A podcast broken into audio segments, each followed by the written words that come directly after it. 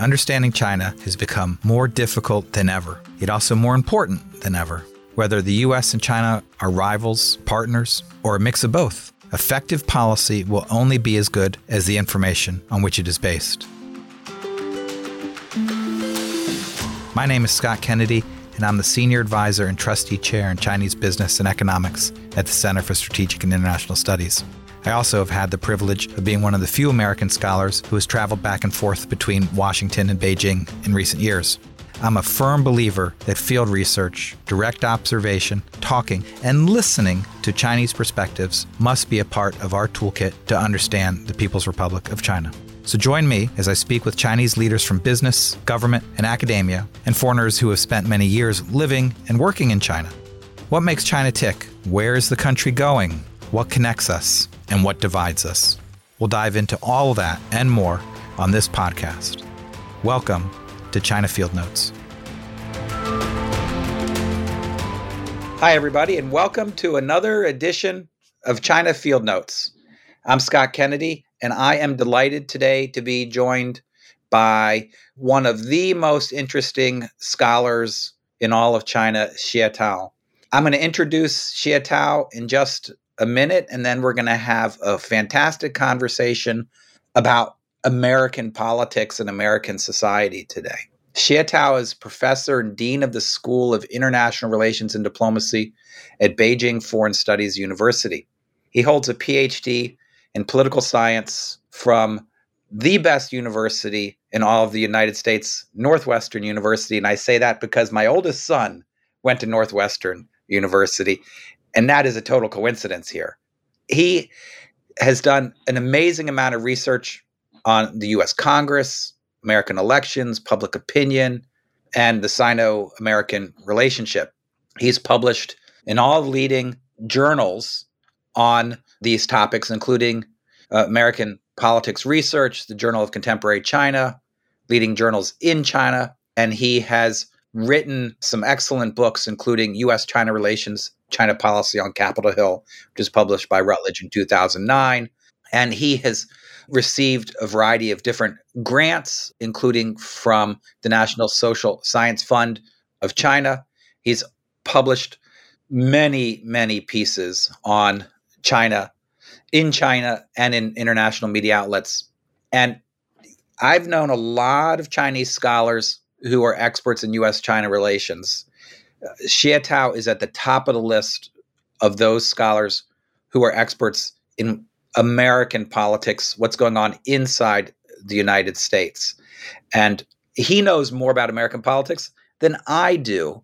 And because I'm a China expert, I'm not a America's expert. As we're going to see in this conversation, he is going to be leading the way. So Xie Tao, welcome to this edition of China Field Notes. Thank you, thank you, Scott, you know, for inviting me. It's a real delight and uh, an honor to be here with you on your special program?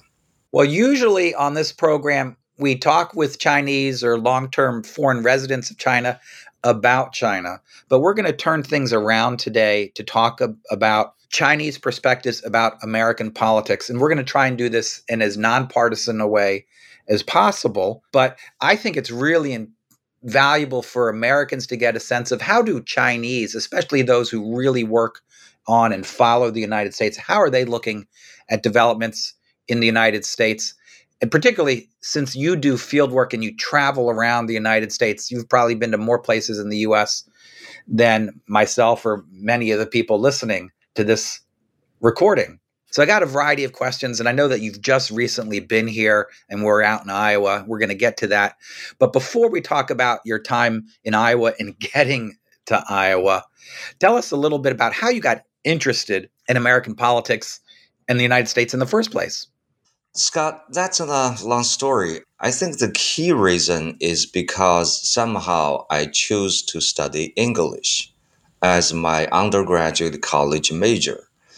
Now, the second question you would ask, you know, why were you interested in studying English?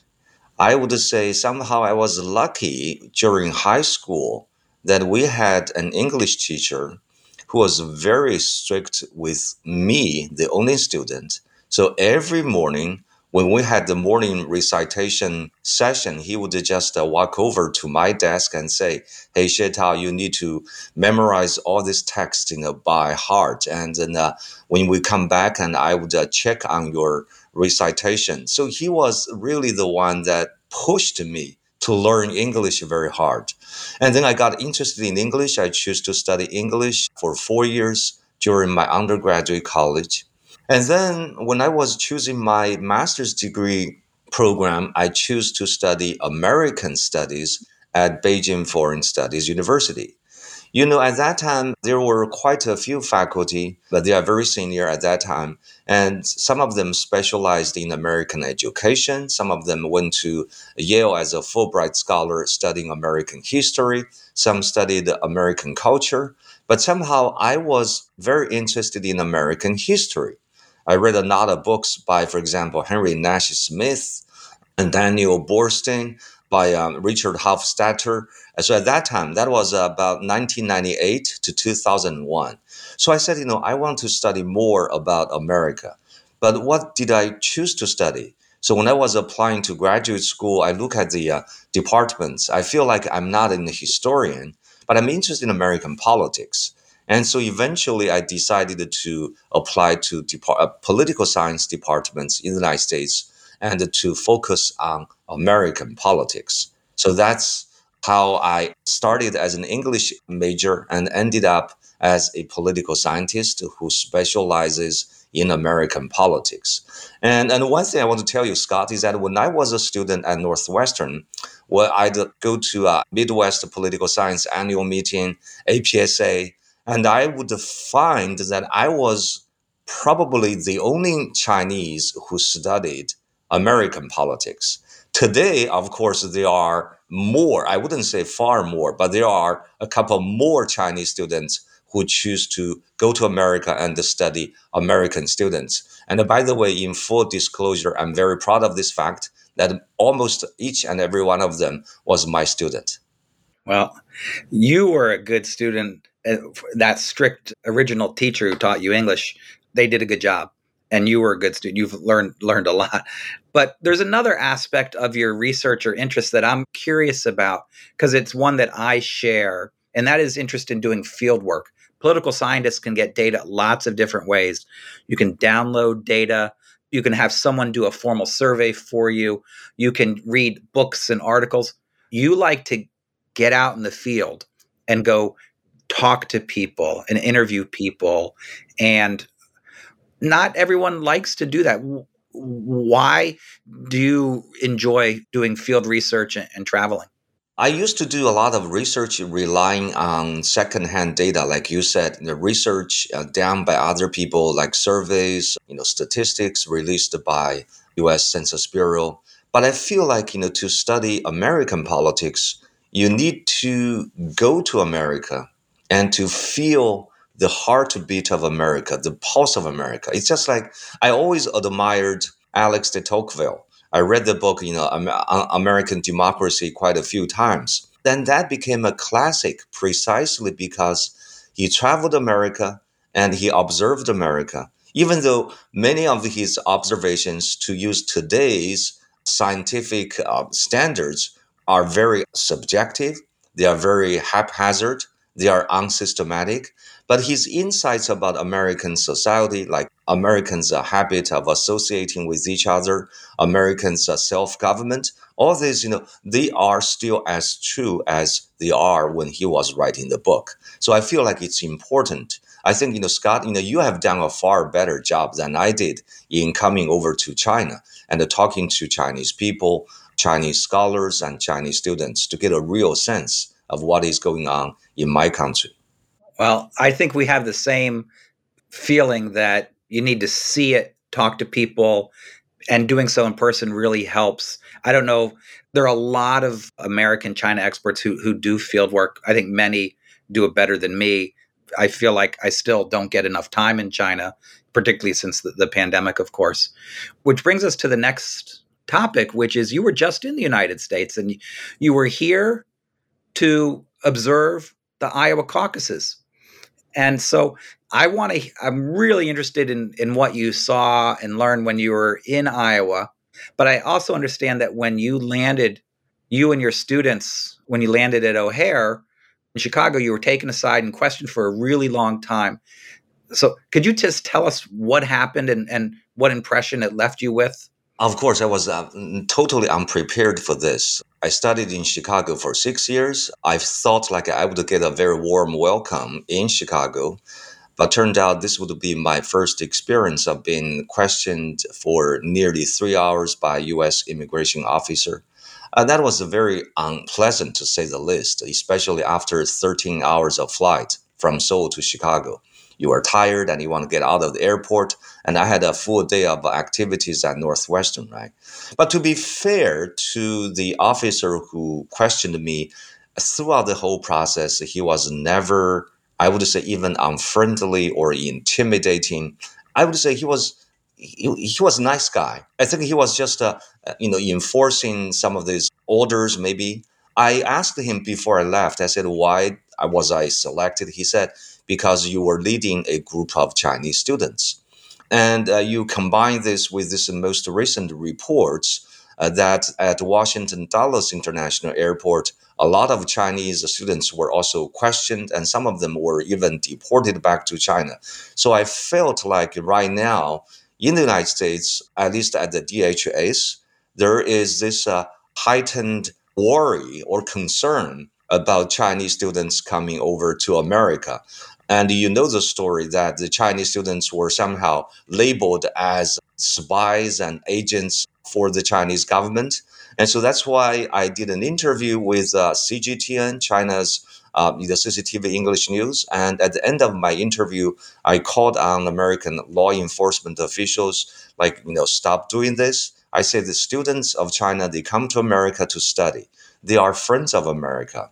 Now imagine if Scott, you were given this kind of a treatment at Beijing International Airport, and that would be causing a diplomatic incident between the two countries.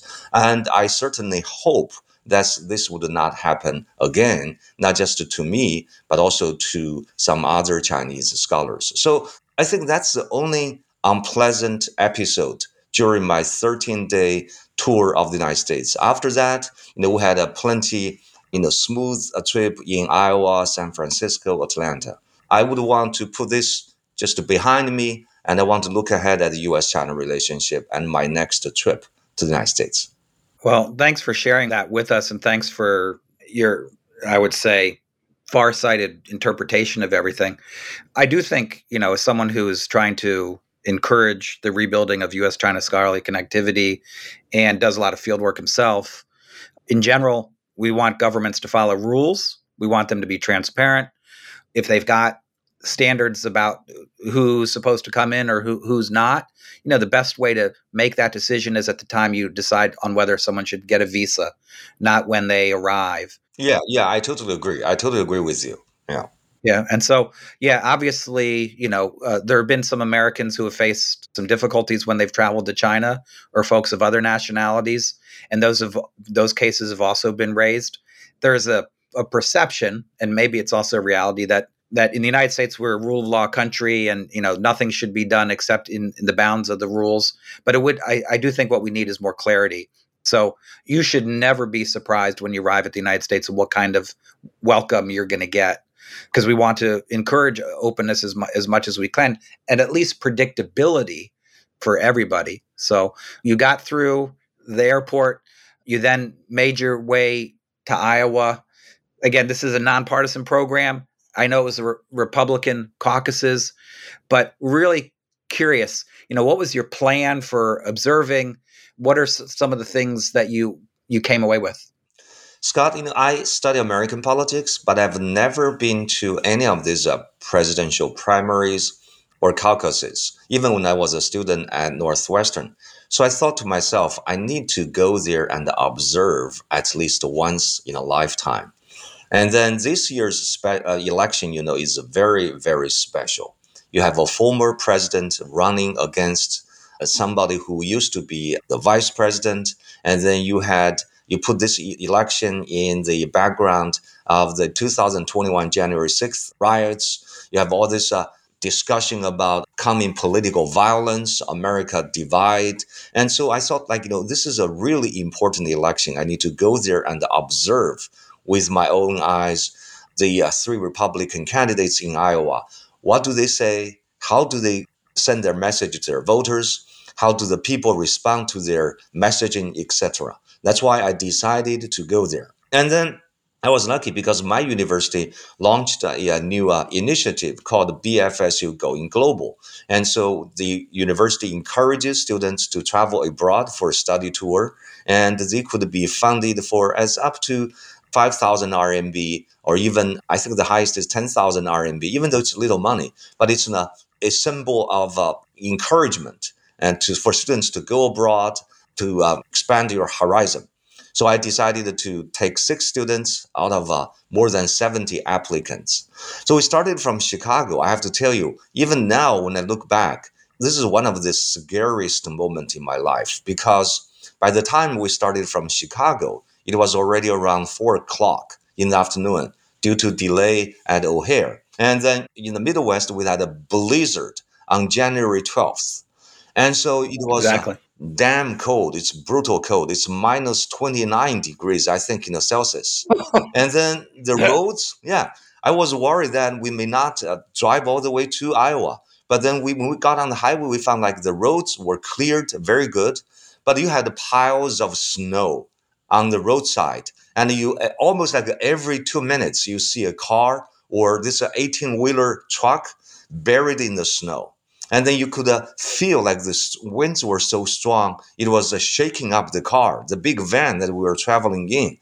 It took us like seven and a half hours to get from chicago to des moines. Whereas this uh, usually under normal conditions it would take about five hours. And so i was really scared like you know our car could flip on the highway. And when we had a terrible accident right? And so fortunately we made it to iowa and so this is a really a, a once in a life experience, and, and I'm glad that I did. Wow. Yeah. So you might be thinking I might as well go back to the library or download data, but you, you, you're here to tell the story. So tell us what happened once you got to Iowa. Oh, once I got to Iowa the next morning, we woke up pretty early. We started off at about eight o'clock because Donald Trump had a rally scheduled at 12 o'clock in the noon. So we got to the uh, student center on the campus of Simpson College. There were already about like 40 people waiting in the brutal cold weather. So we joined the uh, long queue and we waited outside for about 40 minutes. And we got in, and then we waited another two and a half hours before Donald Trump got into the stadium. I have to say that even now, I look back, one is that you got to be on the spot to feel how excited that Donald Trump supporters were. That kind of uh, enthusiasm, uh, that kind of a loyalty, intensity of their support. So, like, you know, people keep chanting, like, USA, USA. Uh, uh, there's a one singer who came on the stage before Donald Trump arrived to sing American national anthem. And then there were people who uh, led the uh, crowd in prayer.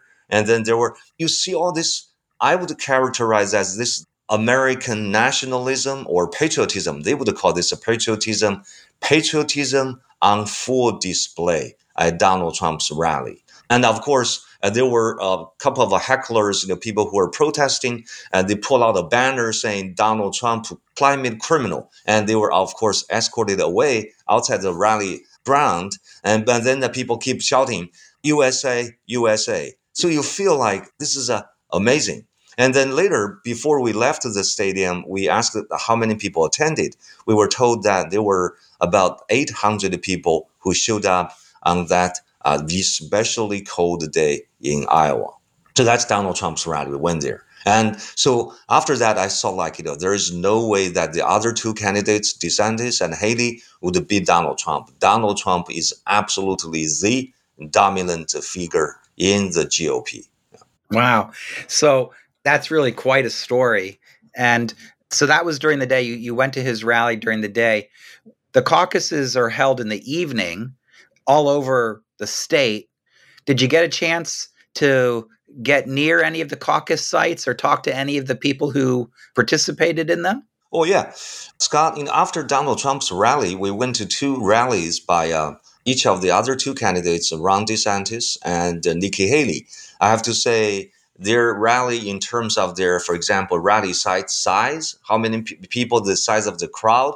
You compare this with Donald Trump. Again, uh, there's no mistake that Donald Trump was going to win the election in Iowa. And now you ask me about the caucus. Yes, we did go to the caucuses in the evening. We went to a site at a Hilton hotel lobby. And so it was uh, two precincts in West Des Moines. Uh, we somehow managed to go in there. I was concerned because we are Chinese and uh, obviously we don't look like uh, voters. You know, at Donald Trump's rallies and these uh, Republican caucuses, almost everybody was a white. You know, so we kind of uh, stood out in the crowd. But somehow we had a, a local friend, and he went up to the uh, desk. There was a person, so he explained who we are, why we were here. We were just observing this uh, Republican caucus. And so he eventually allowed us to go into the room, guided us towards the back of the room. He said, you know, because you are not voting, you could just step back and so that people who want to vote, they can sit in the chairs. So we observed the whole process. One surprise is that in the, in the textbook, we were taught that during caucuses, you would have uh, supporters of the candidates who would come out and give a speech explaining why he or she supported a particular candidate, and he would try to make a case why the other people in the room should also support this candidate. But turned out this did not happen. I think it was a very short process. Each candidate, like starting with Binkley, with the alphabetical order. Binkley, the last name of the candidate, and then you have Haley, and then you have uh, DeSantis, and then you have Donald Trump. And so four supporters of them came out and made a very short speech. It's clocked three minutes for each of the supporter. So they gave a speech and then there was no discussion. There was no like you know people walking around the room and say, "Hey Scott, you should give up voting for Ron DeSantis. You know, come over. You know, the future of GOP is Donald Trump, right?" There was no such kind of a persuasion walking around. I was a little bit disappointed. I said, you know, the textbook teach us like this is how a caucus works. Maybe this is how it worked back, say, the 19th century, early 20th century, but this is no longer the case, at least in Iowa. And then people get a piece of paper and then they just hand write their preferred candidate. And then two volunteers collected all these ballots and counted them on the spot. So the whole process, I would say, took about less than an hour. So the whole, the two precincts caucuses ended shortly before eight o'clock in the evening. And the caucus started at about seven o'clock in the evening. Okay, so that's my observation of the caucuses. So, so that's really interesting. So I guess my textbook education is similar to yours. The whole idea of the caucus was that it would be different than a primary in that people would meet, discuss with each other, potentially persuade others to change their mind, and then you would see what the group's collective views were. This sounds like just about everybody arrived with the, their decision already made up, and the speeches were just sort of a formality before everyone got to voting. Exactly. I was curious, did anybody in any of their speeches or other things you heard while you were in Iowa touch on American foreign policy or US China relations? Oh, you bet. I because Donald Trump had a long speech. He spoke for about two hours, and I was really amazed at his energy. And he was kind of like you know standing up, you know, erect, and very energetic. He mentioned about China the trade war between the two countries. In fact, he had a brochure uh, distributed at the campaign site. The brochure lists seven of his uh, policy priorities. I still have this on my hands right now on my desk. It says Agenda 47 Big Ideas, Bold Ambitions, and Daring Dreams for Iowa's Future. The first one Stop China from Owning America. Okay, this is what he printed on the campaign literature. And then I went to uh, Nikki Haley's uh, rally, and there, the moment I stepped in, she was just uh, finishing up a sentence about China. Something like, you know, China, Russia, and Iran are bonding up in an unholy alliance. Okay, this is what she said. the, the moment I stepped into the uh, auditorium. And then Ron DeSantis. And he also said very briefly something like, you know, nobody can beat me from keeping China from buying land in Florida. Okay, that's what he said, something to the extent, because the room was very crowded. We couldn't even find a space to stand. And so, but I have to say that none in during uh, the three rallies, and also when we, we talked to uh, Republicans, China was never, never the major campaign issue, either for Donald Trump or for Ron DeSantis or Nikki Haley. I think the two major issues mentioned by all three of them number one is illegal immigration, number two is domestic economy, inflation. I think these two issues are the most important. The three candidates all come at these issues from different angles, you know, trying to bragging about what they have done in the past, you know, what they could do in the future. I would say, at least during the Iowa caucuses, China was not a salient issue, either for the candidates or for the ordinary Republican voters we talked to.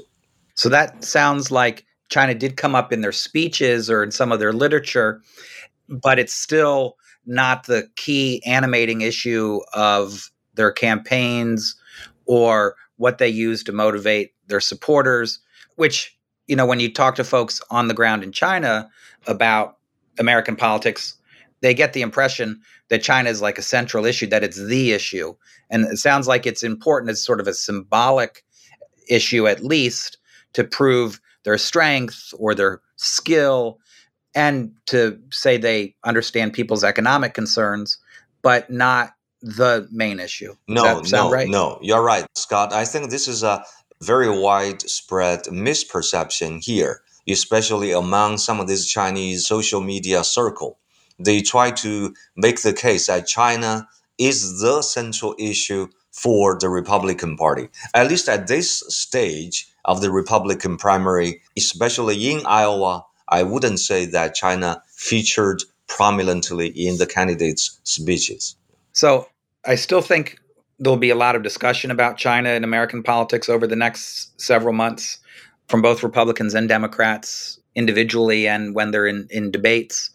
But that's a very interesting point about these other issues, which are so salient and probably have a more central role in affecting how people decide which candidate to support.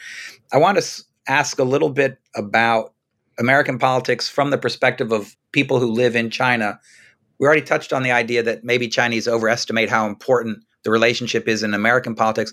But I was just curious about having gone to the rallies, gone to the caucuses, watched American politics. Obviously, the US and China have very, very different political systems, right?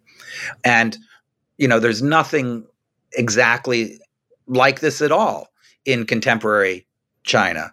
But are there ways in which the speakers interact with the audience or other types of language that are used or other types of symbolism that you go, you know, I could see there's some parallels with, the way things operate in China or the way they did or I'm just trying to see how you compare and contrast what you've seen with Chinese politics. You remember back about 20 years ago, the Carter Center funded a huge project, and then that produced a lot of literature. I think you, contributed a lot to this too, in one way or another. That is uh, China's village election. Yes. And you see uh, Kevin O'Brien and many others, right? Yes. And so I think, you know, today, of course, there isn't much interest in China's village election. Maybe there's a no stone left unturned, right? But I think you know, at the village level, you still see today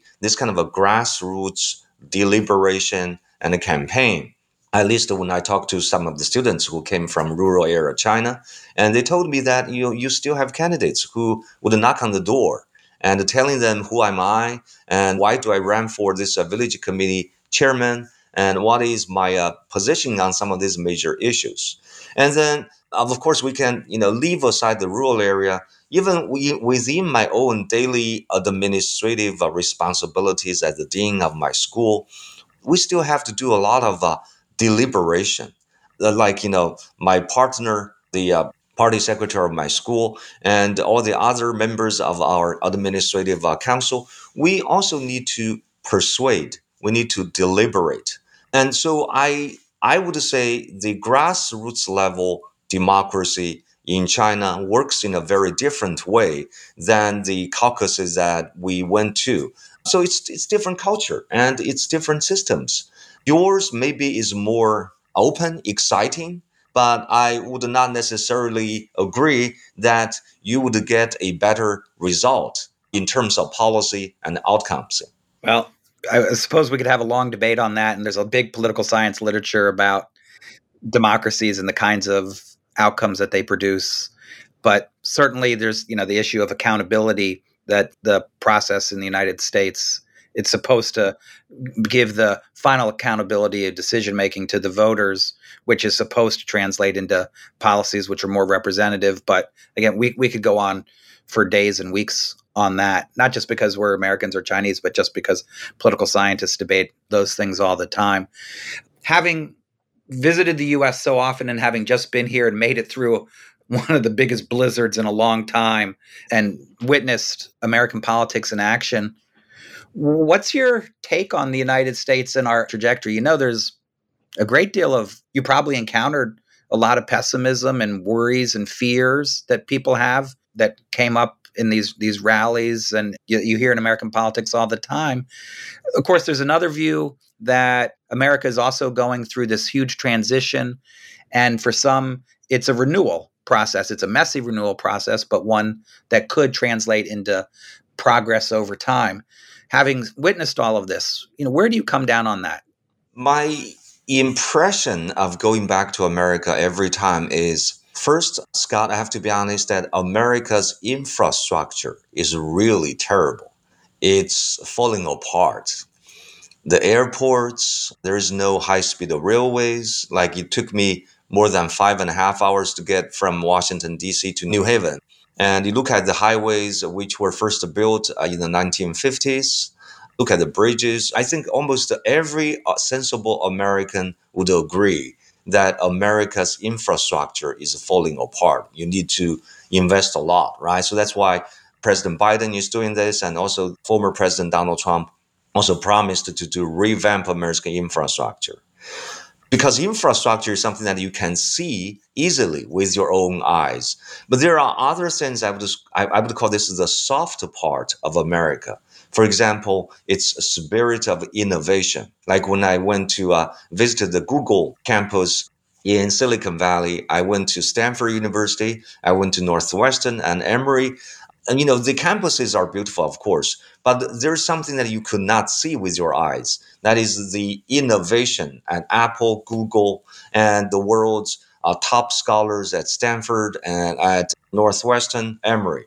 And so America's lead in higher education is still undisputed, right? You look at America's innovation in high technology. China is catching up. I think, again, every sensible person would agree we still have to spend more time before we can come up with America. And so I think we, we need to take a more balanced view. You look, you just look at America's infrastructure. That's totally very bad. But then you look at other parts of America, not so fancy, something that is not so tangible, but intangible. America's innovation and Americans like the grassroots level ability to govern. And then so so I think you know we need to view America in a more objective way. This is what I often tell people who ask me about the current situation in America. I said America had been more divided before. Racial tensions used to be even stronger in America in the 1960s. America had a civil war.